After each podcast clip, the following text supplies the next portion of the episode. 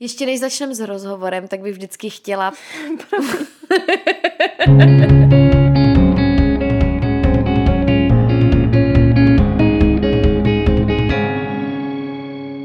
Krásný den, vítám vás u svého úplně prvního podcastu s názvem Nikolásky. Jsem z toho trošku nervózní, protože přece jenom je to poprvé, ale věřím, že to zvládnu a hlavně, že se vám to bude líbit, o to hlavně jde. No Nikolásky, abych vám to trochu osvětlila, tak chci sem zvát kamarády, kteří jsou podle mě dost zajímaví a nechci si je nechat sama pro sebe, ale chci se s vámi o ně podělit. Tak pojďme na to. No a mým úplně prvním hostem je moje dobrá kamarádka Lucka. Ahoj, Luco. Ahoj Nikčo, ahoj všichni. Musíme na začátek říct, že je to trošku zvláštní. Je to Spolu... jenom trošku zvláštní. Spolu dělat tady rozhovor. Dnešní téma je práce v zahraničí. A abych vám řekla něco o Luce, tak Luca nebyla jednou v zahraničí, ale byla tam hned několikrát, pracovala. Kde všude si pracovala?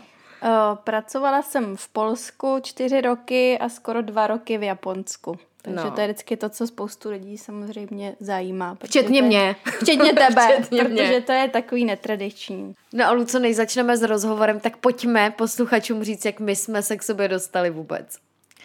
My jsme se zrovna o tom nedávno totiž spolu bavili, jak my jsme se k sobě, eh, k sobě propracovali a bylo to díky Kačí. A ano. poznali jsme se, poprvé jsme se viděli, bylo to na uh, Kačí... Uh, foodblock marketu. No, foodblock marketu, přesně tak, ten, který byl na Andělu, takže mm-hmm. tam mhm. jsme se viděli poprvé, tam tak byla taková oťukávačka. To, to byla jenom oťukávačka. Byla no. se trošku taková netykavá.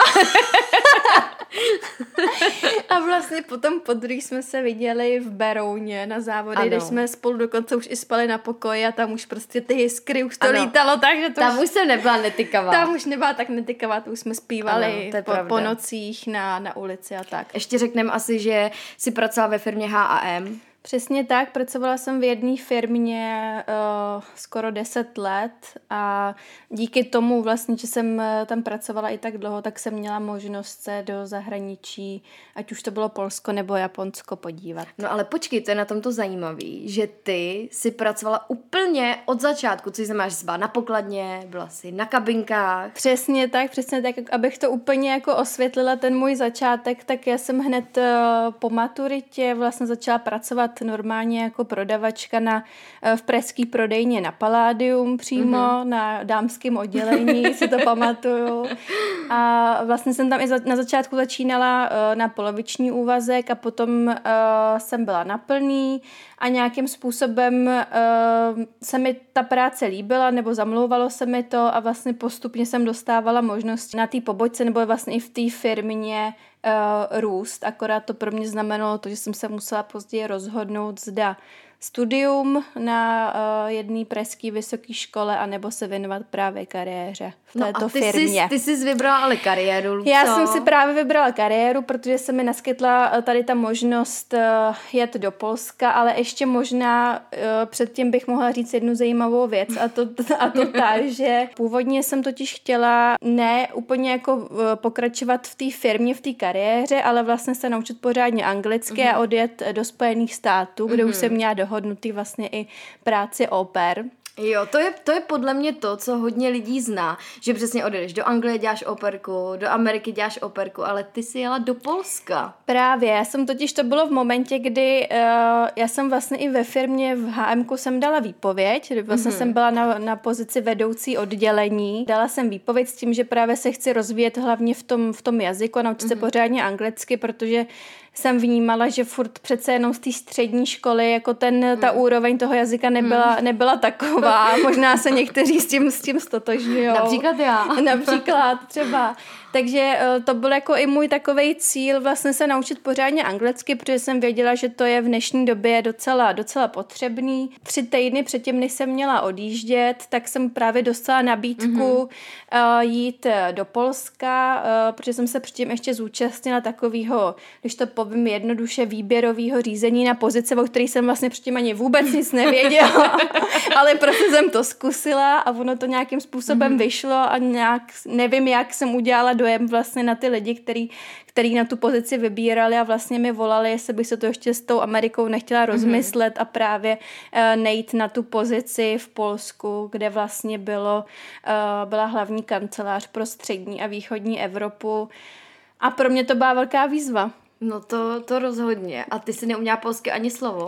Neuměla jsem polsky ani slovo a hlavně bych taky ráda podotkla, že anglicky jsem taky moc dobře neuměla, takže já furt do dneška jako hodně lidem říkám, že moc nechápu, jak jsem se vůbec vlastně jako k tomu dostala, protože když se vybavím ten svůj pohovor, který jsem tam vedla, tak se za to docela dost stydím, protože to mhm. bylo takový jako taková ta česká angličtina a a vlastně moc jako nechápu, jak se mi to jako, hmm. jak se mi to podařilo. Odjela jsem do Polska, aniž bych tam kdykoliv, hmm. podotýkám kdykoliv předtím byla. no počkej, ale ty jsi tam neodjela třeba na půl roku, na rok, ale na čtyři roky. No ono původně, původně vlastně jsem měla smlouvu na dva roky s tím, hmm. že jsem vůbec eh, moc ani nevěděla. Za prý, jako fakt bych chtěla podotknout, že jako jsem moc nevěděla ani, co tam budu dělat, ale prostě jsem jako do, do, toho, do toho šla a ve Varšavě jsem předtím fakt nikdy nebyla, ani prostě, ani v Polsku a já si myslím, že je, je hrozná škoda, že hodně lidí, hodně Čechů právě má to Polsko zafixovaný nějak trošku, nechci říct úplně negativně, mm. ale bereme to jako, um, jako souseda, který tak moc jako neexistuje, jo? že všichni jako berou to Německo, Rakousko, samozřejmě Slovensko historické, vždycky to Polsko jako to nikoho mm. moc nikdy netáhlo. Takže jako spoustu lidí, když potom jsem řekla, že uh, se budu stěhovat do Polska, tak nevím, kouk, mm. na mě koukali, jako že Ježíš Mara, to se snad asi zbláznila. No tak není to jako Amerika, že jo, to je jasný, ale já když jsem třeba žila v Londýně a měla jsem nějaký spolupracovníky z Polska, tak spíš jako povahově mi úplně neseděli. Jak jsi to cítila ty, když jsi tam byla? Co jsem měla za jako tu možnost poznat, ať už kolegy nebo i, i, i lidi prostě z Polska, tak ty charakteristiky jsou tam možná trošičku jiný. Myslím si, že všeobecně ženy jsou víc takový ráznější a i co se týká třeba domácnosti, mm-hmm. oni jako hodně ženský prostě tam mají jako tu, tu ruku nad tím mužem, když to což takhle není, povím. Což není jako špatný. Jako řekněme si, že vlastně jako na to není to špatný. vůbec nic špatného. A, ale eh, to třeba pro mě bylo překvapení, ale zase potom jako už, když jsem viděla scénky typu, že jako třeba eh, za svého manžela objednávají v restauraci jídlo, tak už mi to jako přišlo docela zahranulo, tak to bylo jenom pár, jako to, to samozřejmě nejsou všichni, ale ty povahové rysy, ty charakteristiky těch Poláků jsou samozřejmě jiný a myslím, že to je taky daný i historií, že oni jsou víc takový uh, rvaví, dost, jdou si jako za tím, za tím svým cílem, vědí, co chtějí, i prostě oni to Polsko bránili, že jo, hmm. co mohli, takže myslím si, že to v nich furt je zakotvený a paradoxně já jsem se tohleto od nich trošičku naučila. Takový ten asi patriotismus, hmm. nebo nevím, hmm. jak to, jak to nazvat, jako mít rád tu svoji zemi, ze který, ze který ten člověk hmm. pochází, co si myslím, že Čechům to třeba častokrát hmm. chybí. No. no a byla jsi tam čtyři roky, tak je něco, co ti chybí? Chybí mi polština, paradoxně. Je pravda, že my vždycky, když někde jsme a někdo mluví polsky, teď naposledy jsme byli na jiný akci a jakmile Luca zaslechne polštinu, okamžitě obrátí do polštiny a jede jako velký věci. No, mě, mě jako chybí mi to, protože ten jazyk prostě mi přijde vlastně na jednu stranu hezký. Chybí mi kuchyně. Jo, Docela. a co máš ráda? Já miluju prostě pierogy. Jejich, pirošky, jejich, jejich, pirošky. Pierogy, prostě mám, mám, mám strašně ráda a ta Varšava mi chybí, protože mm. přece jenom jako čtyři roky eh, je docela dlouhý období a já jsem se tam zažila hrozně hezký chvíle, ale zároveň i ne pěkný, protože ten začátek, eh, když jsem se tam přestěhovala těch prvních třeba půl roku, tak pro mě byl docela dost těžký. Tak nikomu se jako nerozuměla. Vlastně, vlastně jako by, takhle vám to schrnu, jo. Ne, neuměla jsem polsky, ani ne moc anglicky, dělala jsem práci, o kterých jsem jako by nic moc, moc jako nevěděla a bylo, hlavně bych chtěla říct, že mi v té době bylo uh, 21, takže hmm. jsem byla hodně mladá. Já jsem měla i mladý kolegy, ale jako co se týká třeba i světa, tak vlastně na té pozici jsem byla jako nejmladší člověk hmm. na světě. Protože my jsme vlastně v rámci té pozice měli i vždycky takový meetingy ve, ve Švédsku, ve Stockholmu přímo, hmm. takže jsem se tam potkávala i vlastně s lidma uh, z okolních zemí kteří na té té pozici pracovali, takže prostě jsem tam byla takový Benjamínek, no. Super, říkám, že po tomhle podcastu všichni se nahlásí do HMK a budou čekat, že pojedou do Polska a nebo do Japonska, což je další téma, což mě velice zajímá a myslím si, že i naše posluchače, protože ne každý v Japonsku žil, jako ty jsem žila rok, No, necelý dva roky v necelý podstatě. dva roky. Já jsem uh, jako nikdy neměla úplně ambice se přestěhovat nebo pracovat v Ázii. I mm-hmm. přesto, že třeba jsem tam rada cestovala, tak uh, tak mě ani nenapadlo, že by to vůbec někdy, někdy bylo možné se tam, se tam podívat. A já spíš jsem vždycky táhla k, ke skandinávským mm-hmm. zemím a nebo třeba ke Kanadě. Takže já jsem měla uh, vlastně po asi dvou a půl letech, co jsem byla ve Varšavě, tak uh, jsem se přihlásila na pozici do Kanady, na kterou jsem fakt jako hrozně chtěla a tam to nevyšlo, tak prostě ne vždycky to všecko, všecko vyjde, ale uh, rozhodla jsem si, tady ještě zůstanu nějakou dobu právě v Polsku. A tím, že jsem tam byla už čtyři roky v mm. Polsku, takže vlastně ta moje pozice jsem získala na nějaký senioritě mm. a uh, v Japonsku tehdy uh, měnili trošičku strukturu uh, a potřebovali právě tam někoho zkušeného. A to bylo jako, byl takový šok, no, že na jednu stranu jako jsem byla nadšená no. v ten moment, ale vlastně jsem vůbec jako nevěděla, co, co, mě, co mě čeká. No mě no. už to není jako by hoďka od Prahy letadlem, že No to není, už je to no. trošku dá. Žila jsem přímo v Tokiu, hmm. takže, takže v hlavním městě. No a jaký je žít v Tokiu? no. Já si pamatuju, že jsi říkala, že tam jsou hrozně malý byty. Uh, byty tam jsou víceméně jako hodně malý. Je tam ne, já totiž musím říct, že my jsme s Lucou byli v Tajsku a přišli jsme do nějakého strašně malého, v Bangkoku to bylo. Jo. Přišli jsme do strašně malého bytu. No prosím tě, tohle ještě v pohodě, tak kdyby se dělal v Tokiu. No, tak tam jako lidi všeobecně jsou jako tím, jakých je tolik hmm. vlastně, hmm. tak uh, jsou zvyklí na něco jiného, než prostě to, co jsme my tady, no. Prostě tam to takhle, je lidi jsou na to zvyklí, tam prostě hmm. neexistuje, že by lidi měli obrovský kuchyňský kout. No, jako já jsem vlastně paradoxně měla ještě docela velkou kuchyň v tom mém bytě a to prostě to byla jenom linka, dílky uh, a ší, nebo takhle šířky spíš třeba jako tři, met, jako tři metry, jo. To bylo všechno, ani tam nebyla trouba, to třeba ta tvoje trouba je oproti tomu úplně jako obrovská. Tak tady musíme udělat takovou malou poznámku. Já v bytě nemám klasickou troubu, ale velice malou troubu. A tak to už byla úplná mikrovlnka, ne? To byla ani nebyla mikrovlnka, oni to, oni to říkají, že to je takový jako ohřívák a vlastně grill na ryby, takže mm-hmm. se mhm. jenom vytáhnu takový teplý šuplíček, kde byl takový malý, malý rošt a vlastně to byla trouba, no, nebo se na tom dají upít dva toasty no. za sebou, takže to byla taky jako, taky varianta. No a když srovnám teda Poláky a Japonce, tak předpokládám, že tam to kulturně bylo trošku rozdílný. No tak já, jaký jsou Japonci? Já bych jako neřekla trošku, ale řekla bych, že celkem dost. Ale tak samozřejmě je to daný uh, kulturou. Já i v Japonsku jsem měla poměrně mezinárodní uh, kolegy, nebo mm-hmm. bylo tam hodně expatů. Uh, ale i, i tak jsem tam měla jako japonský, japonský kolegy. Ta mentalita je prostě, je, je úplně jiná. Je to tam, um, řekla bych, že já si, když jsem se stěhovala do Japonska, tak jsem si třeba myslela, že tak, jak to jsem měla zafixovaný, že to je uh, země, která je jako neuvěřitelně dopředu, co se týká všeho. No, jo, elektronika, techniky. technika, mm, všechno, všechno, všechno. Ale pak vlastně mě překvapilo, kolik věcí tam funguje takovým tím starým a zastaralým způsobem. Například? Například, uh, co, co teda jsem byla úplně v šoku, jako jejich bankovnictví je uh, jako, třeba že nemají bankomaty, tady, nebo? Ne, no, no mají, bankomaty mají, ale třeba jejich bankovnictví bych srovnala k našemu bankovnictví před 20 lety. Aha. Jo, když to můžu jako říct na svém příkladu, tak já jsem měla samozřejmě kartu, že jo, mm-hmm. jako platební, ale nebyla to platební karta, jmenuje se, jmenuje se takzvaná jako cash card, což znamená, že ty jediné, co s tou kartou můžeš dělat, je vybírat v bankomatu, protože mm-hmm. všeobecně v Japonsku, ať už dokoliv tam pojede, tak je to taková rada, se hrozně málo platí kartou. Tam se všude platí hotově. To je teda, co bych zrovna řekla, že je úplně opačně. No a to je právě to, kde, co, to jsou takové ty věci, které automaticky si člověk hmm. myslí, že to tam musí být jako neuvěřitelně dopředu, hmm. ale vlastně jako až s podívem si jako říkáš, ty to prostě to není možný, já tady vlastně nikde nemůžu platit kartou a tady vlastně dneska už můžeš cokoliv jako pomalu, že jo, jízdenku v, no, uh, v tramvaji, nebo když si půjdeš koupit žvejkačky k Větnamcům, tak zaplatíš prostě taky kartou, tak tam prostě, tam prostě všude hotově, no. Já si taky pamatuju, že jsi říkala, že ty Japonci, protože já jsem v Japonsku nikdy nebyla, já všechno, co vím, tak vím od tebe a od Kačí, jinak bohužel, bohužel jsem ještě jako tam nedojela. Každopádně vím, že jsi říkala, že ty lidi jsou takový víc jako že tam nenavážeš úplně kamarádský vztah třeba s Japoncem. Mm. Taky si, si navázala nějaký hlubší kamarádský vztah s Japonkou, s Japoncem, s kýmkoliv?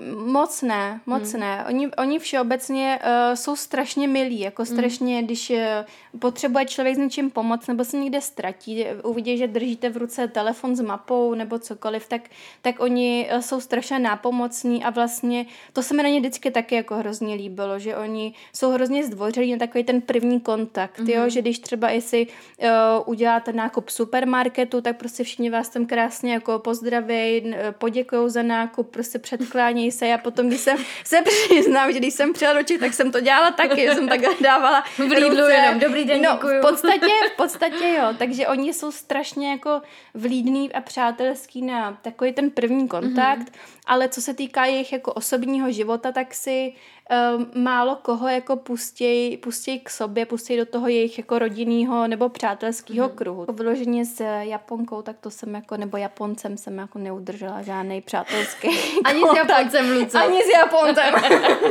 no já totiž, když jsem si hledala nějaký zajímavosti o Japonsku, tak jsem si našla, že Japonci ne, nesmí nebo neumí říkat ne No, je to tak, nebo takhle, oni jako umí říkat ne, ale Eh, tam strašně panuje. Já jsem to jako vysvětlovala docela jako pár i lidem, že tam eh, nefunguje, nebo je tam furt ta hierarchie daná, mm-hmm. jo, takže prostě třeba například ve školách, to, co řekne pan učitel, tak pan učitel prostě, to, to je prostě pravda na 100%. To, co říká manažer, nebo chce, abych dělal manažer, mm-hmm. i když mhm. třeba já si myslím něco jiného, nebo bych měl trošičku lepší nápad, tak, uh, tak není úplně vítaný.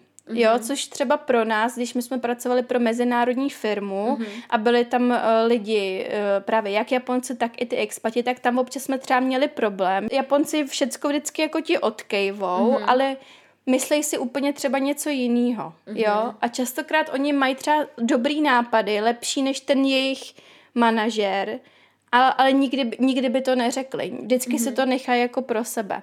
Uh, takže to jako bylo taky vlastně pro mě zajímavý zjistit jako i to, jakým mm-hmm. stylem oni fungují v té práci a takhle to prostě mají i všude. I když třeba nemají už co dělat, tak neodejdou z práce do té doby, dokud jejich uh, šéf neodejde, protože mm-hmm. nechtějí tomu šéfovi dát nějaký pocit, že jako uh, jsou méně cený nebo že prostě uh, by pracovali málo. Mm-hmm. No a to jsem, já jsem jednou, nevím, jestli jsem to četla nebo poslouchala nějaký rozhovor a tam někdo říkal, že oni, když jsou v jedné práci, tak je tam hodně přesně, že začínají úplně od nejnižší pozice až do té největší, ale když jdou do jiné práce, tak začínají zase od té nejnižší pozice. Uh, je to možný, já se přiznám, že teda nemám jako úplně, neznám nikoho, nebo nemám ten příklad mm-hmm. přímej od někoho, kdo by mi to takhle říkal, ale ale uh, funguje to tam takhle hodně. No, no a jak tráví třeba volný čas Japonci? Uh, hodně, hodně s rodinou, hodně tráví čas i venku, což, uh, nebo aspoň třeba v Tokiu, jo, ono asi taky záleží mm. uh, potom, když už člověk jede do jiných měst nebo do menších vesnic, tak tam třeba ty tradice i, i jako jsou trošičku jiný. A co se týká toho města, tak oni chodí i, nevím, utkání baseballu, jakože vlastně žijou docela poměrně takový mm. aktivní život a i hodně jezdí na kole, že tam prostě i ta doprava cyklistická je poměrně velká, protože třeba ve svém apartmánu, ve kterém jsem bydlela, tak eh, bylo parkoviště na kola dole, že tam mm-hmm. lidi měli, že tam vlastně prostě všichni jezdí na kole, no. no. A když jsi říkala ten volný čas, tak byla se spodívat třeba v divadle nebo za kulturou, nějaký koncerty? Uh, v divadle jsem, v divadle jsem nebyla přímo, já jsem chtěla uh, samozřejmě jít na takový to tradiční japonský divadlo, kabuki, ale který trvá, ženy, že jo? který hraje čtyři, který trvá čtyři hodiny, to uh-huh. představení, což je docela dlouhý. Ale uh, většinou vždycky, když prostě uh, jsem měla já čas, tak už byly lístky strašně dopředu mm. vyprodaný a to stejně, že jsem hrozně chtěla jít na sumo, protože tam samozřejmě sumo je jako národní, národní sport a mají tam uh, obrovský že jo, závody a nevím, jako zápasy, zápasy ano, a tohle to, to všecko beznadějně vyprodaný, no. Takže jediné, co jsem se dostala, tak byly jako sportovní utkání typu baseball, což taky bylo jako zajímavý, protože pro ně baseball je jako další tak národní sport a byla jsem tam lyžovat několikrát. A to doporučuji, jestli poslouchají nějaký lyžeři nebo lidi, co, co Ano, já mám poslouchat jenom lyžeře.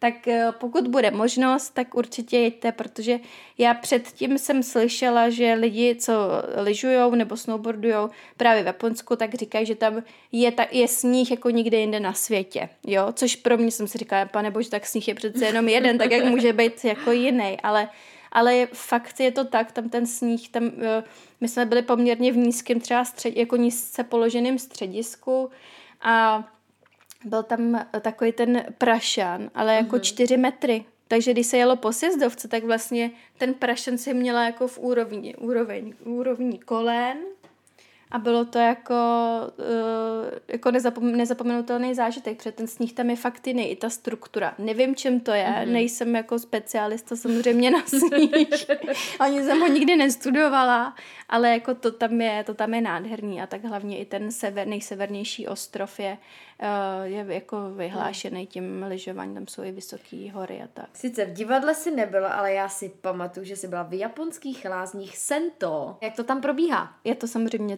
teplá voda pr- jako pramen, jsou různý, jo? buď jsou uh, takový, kde jsou uh, oddělený ženy versus muži, což samozřejmě je asi jako největší procento. Potom jsou i teda smíšený, ale do těch lázní se chodí úplně vlastně bez ničeho, takže úplně nazí.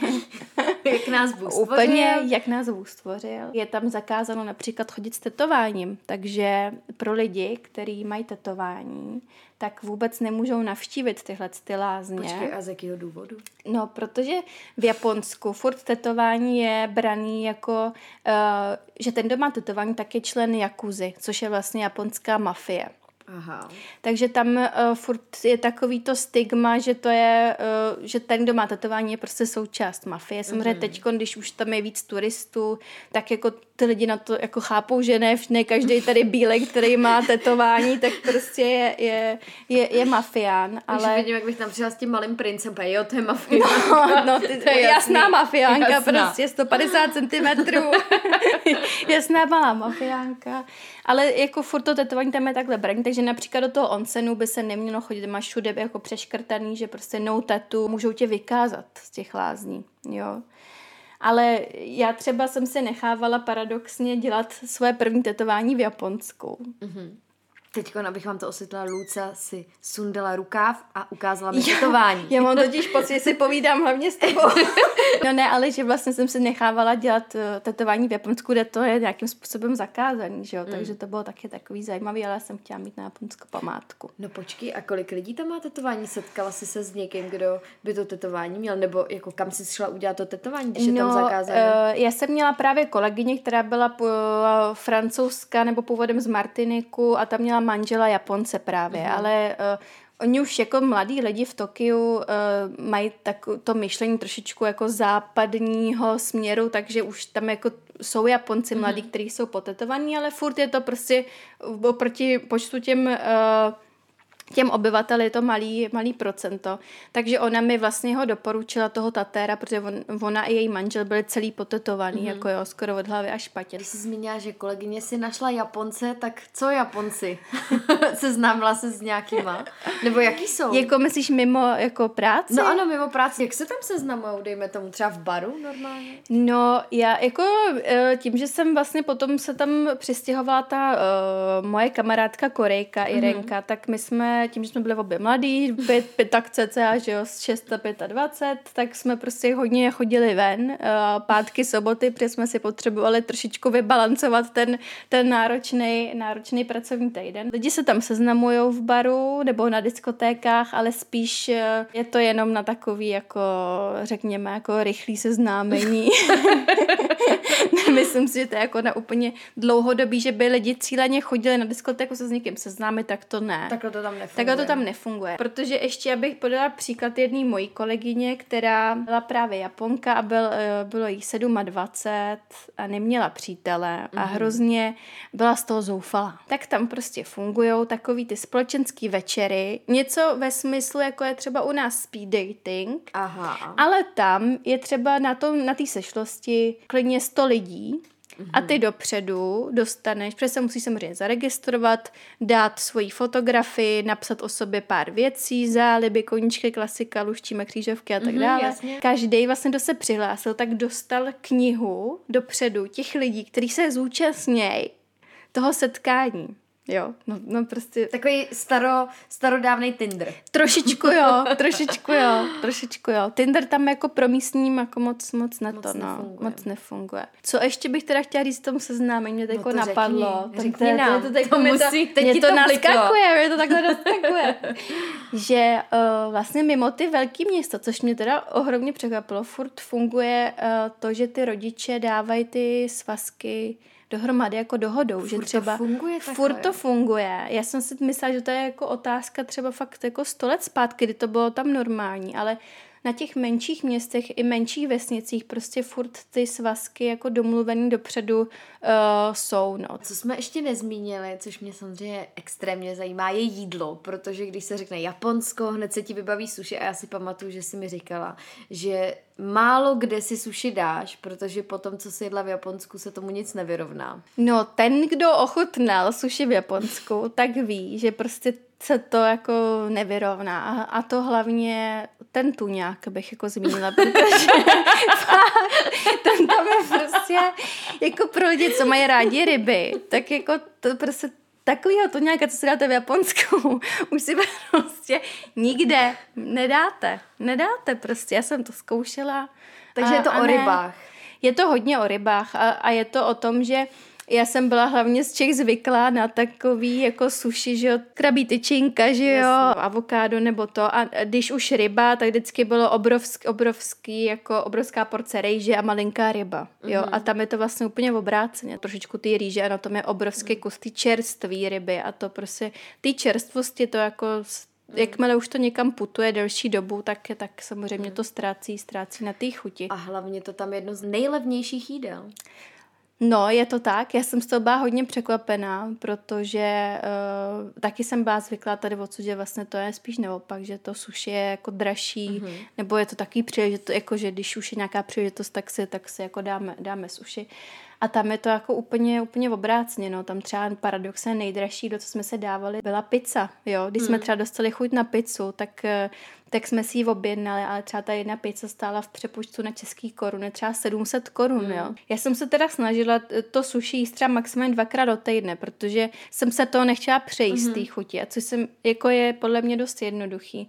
Teď jsem si vždycky řekla, tak maximálně dvakrát do týdne a vždycky jsme chodili na takový to running, kdy si vlastně tam to funguje, že se objednáváš jenom přes tablety a ono, že to takovým tím vláčkem mm-hmm. Shinkansenem jako přijede přímo k tobě, to tvoje objednávka. Počkej, tak to nevíme, jak to, chut, eh, jak to chodí v Japonsku. Jaký Shinkansen?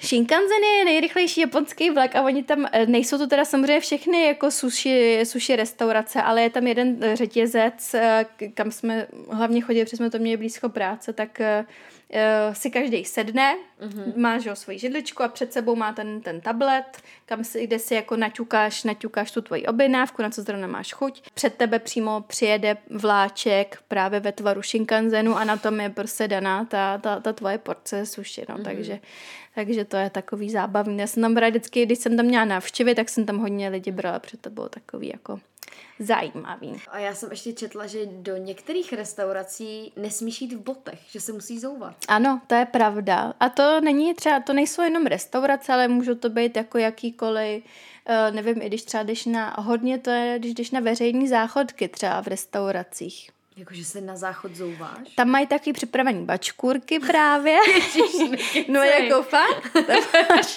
připravený bačkůrky, do kterých ty než vejdeš do té místnosti, tak se jako nazuješ, naťapkáš si prostě na záchod, vykonáš potřebu, jdeš zpátky a prostě nazuješ se zpátky do bod. I tím, že v hodně restauracích jíš v sedě, mm-hmm. když samozřejmě ten nízký stůl a jíš, jíš eh, buď na kolenou nebo, nebo v tureckém sedu. Správně by se mělo na kolenou, že pokud by to mhm. mělo být jako podle jako japonské tradice, tak tam je to všude bez bot. Tam mm-hmm. prostě vejdeš do restaurace, máš tam skříňky, kam si dáš svoje boty pod nějaký číslo a a, a jsi tam boss. Počkej, a když jsi naťukla uh, ty japonský záchody, to mě no. taky zaujalo, protože já vím, že oni nemají úplně obyčejný záchody, jako máme my, tady u nás v Čechách. Ale vůbec nemají tak vůbec obyčejný nemají záchody. obyčejný, oni mají neobyčejný. Oni mají hodně neobyčejný záchody, hodně. Uh, vlastně, když člověk přijde poprý na ten záchod, tak jako si říká, jestli je správně, protože vidí spoustu jakých ovladačů a tlačítek různě po stěně. Uh, takže jako v tomhle tom ty záchody jsou jiný a hlavně co třeba je skvělý, že všude jsou vyhřívaný prkínka, mm-hmm. jo, takže to třeba jsem ocenila hlavně doma, taky to, když člověk ví, že v noci stane, tak je rozespalý a jako nasedne na záchod, tak je to prostě příjemný, jako když prostě to prkínko je teplý a ne úplně ledový. No potom tam je samozřejmě spoustu funkcí, které můžeš jako využít k, k různým samozřejmě věcem. Záleží, jako vykonáš potřebu. No počkej, a oni ty japonský záchody se dají koupit koupit i u nás, ale nejsou úplně nejlevnější, takže tyhle ty speciální japonský záchody jsou všude v Japonsku. Všude. V každý domácnosti. Všude, v každé domácnosti, na každých veřejných záchodkách, všude, všude. Co mě ještě zajímá, a ještě jsme to nenaťukli, tak je japonská móda. No, to se přiznám, že když jsem eh, odjížděla do Japonska, tak jsem měla přesně takovou tu představu, že uh, se bláznivě oblíkají barevné vlasy, vysoké boty na platformě a, a nevím co všechno. A vlastně to tak jako vůbec není skoro, jo. Tam mm-hmm. je mhm. jenom jedna část eh, měst, jako jedna část v Tokiu, kde lidi, jmenuje se Harajuku, kde by někdo, kdyby někdo chtěl se podívat, tak eh, tam jsou hodně bláznivý obchůdky, eh, ale vlastně i lidi, kteří chodí takhle oblíkaný, ale vlastně všeobecně jinak. Oni jsou hodně konzervativní, i co se týká módy, takže tam uvidíš všechny skoro ve stejném oblečení. Když jsem tam byla já, tak to bylo proužkovaný tričko, uh, široký kalhoty, takový ty krátký, jmenují se kloc, to jsou taky jako tři čtvrteční, ty mm-hmm. široký a béžový kabát. To prostě měli všichni. Jako to takhle, když jsem jela v metru, tak prostě z toho vagónu 95% eh, žen prostě byly takhle oblečený. A já myslím, že jsme řekli všechno, já to ještě zkontroluji, já samozřejmě na šprtku tady mám uh, otázky no napsané. Dobře. Jestli jsi viděla nějakou gejšu, protože asi všichni jsme viděli ten úžasný film Gejša. No, to jo, ten je ten Což je, je totální doják. Ono, uh, myslím si, že hodně málo lidem se poštěstí vidět pravou gejšu, protože Aha. oni uh, jako po, po ulici nechodí, oni naopak se spíš, se spíš skrývají a uh, jako nepromena, nepromenadujou se po, po ulici, takže já osobně jsem to štěstí neměla. Ale co jsem viděla a co, co, no. to, to, to, to byl vždycky můj sen, možná to je úplně hloupý, ale já jsem vždycky hrozně chtěla vidět pandu, já nevím proč, jo. já jsem vždycky chtěla vidět živou pandu. A tam mají právě jako živý pandy v Japonsku. Takže jako v zoo? Ně... Nebo? V zoo, no, v zoo, což je takový jako, úplně taky s tím nesouhlasím jako ze zoo a tak, ale ale jako tam jsem je viděla, to prostě neuvěřitelné stvoření. No. A Luco, já na závěr našeho rozhovoru. to už je konec. No asi jo, já nevím, chceš ještě něco povědět? No já vlastně takhle, když se o tom povídáme, tak zjišťuju, že docela mám jako dost těch, dost těch historek, na který jako člověk normálně zapomene, ale... No tak ale... pojď, tak ještě máme čas, já to nemám nějak časově omezený. Nemáš to časově omezený, Tak no, jestli máš ale... nějakou pikošku. Byla jsi na karaoke? Jo, no tak to, je, to jsi mi no, nahodila. To jsem nahodila. nahodila jsem ti udičku. To jsi mi nahodila úplně krásně. Na karaoke jsem byla. Do karaoke jsem se tam úplně zamilovala. I když se přiznám, což vy všichni v mém okolí, že já zpívat absolutně neumím, že to je prostě věc, která mi nebyla dána do vínku. Ale tam prostě karaoke je taky takový národní sport, když to tak mm-hmm. povím. Um, karaoke bary tam jsou na každém rohu, vlastně v, skoro, skoro v každém baráku i v různých patrech. A my jsme měli, což bylo prostě neuvěřitelný, eh, z naší kanceláře výhled právě do tady těch jako karaoke pokojíčku, jo, protože Aha. oni častokrát jsou třeba prosklený a tam to není tak, aby se lidi nepředstavovali, že to není tak, že jako člověk přijde, tam 60 lidí, co nikdo nezná a zpívá mm-hmm. se před lidi, lidma, co jako člověk nezná, ale prostě tam se člověk pronajímá podle počtu skupiny uh, veliký ty pokojíčky. Jo, to je i u nás. Já když no. na karaoke, tak taky chodím do těch No, tak to, takhle, takhle to tam vlastně funguje. Takže když jste třeba skupinka deseti lidí, tak mm-hmm. si mhm. pronajmete právě pokojíček pro deset lidí. Tam máte takový telefonek, který si i voláte, že mm-hmm. vám mhm. jako nosej, nosej pití a všechno. No ale tam prostě je to braní tak strašně vážně, že třeba uh, jsou lidi, kteří místo obědové pauzy chodí právě si pronajmout na půl hodiny, to je ten tady tu karaoke místnost, aby si natrénovali písničky, které budou zpívat před kamarádem v pátek, jo. A to je prostě tak jako úžasný, jako, že oni jsou tak zapálení do toho, aby prostě a oni fakt, když jako to karaoke rozjedou, tak je nezastavíš. Oni prostě znají každý slovo a jedou.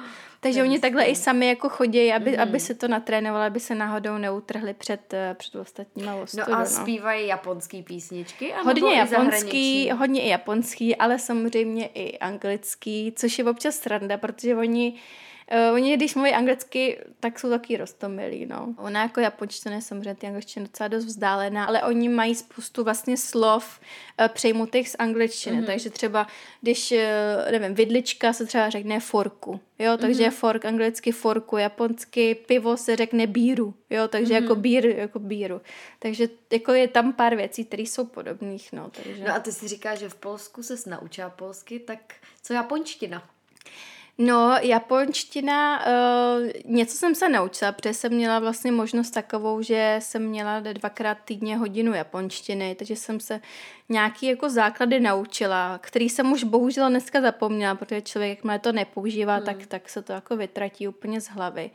Ale co jsem vlastně měla možnost si vyzkoušet, je to, že já jsem se učila japonsky z angličtiny, jo, což Aha. je vlastně hrozně zajímavý. To je samozřejmě ten lektor nebyl Čech, že jo, mm-hmm. takže mě nemohl naučit z češtiny japonštinu, ale já jsem se učila z angličtiny japonštinu, takže to je vlastně taková jakoby zajímavost. No. Mm-hmm.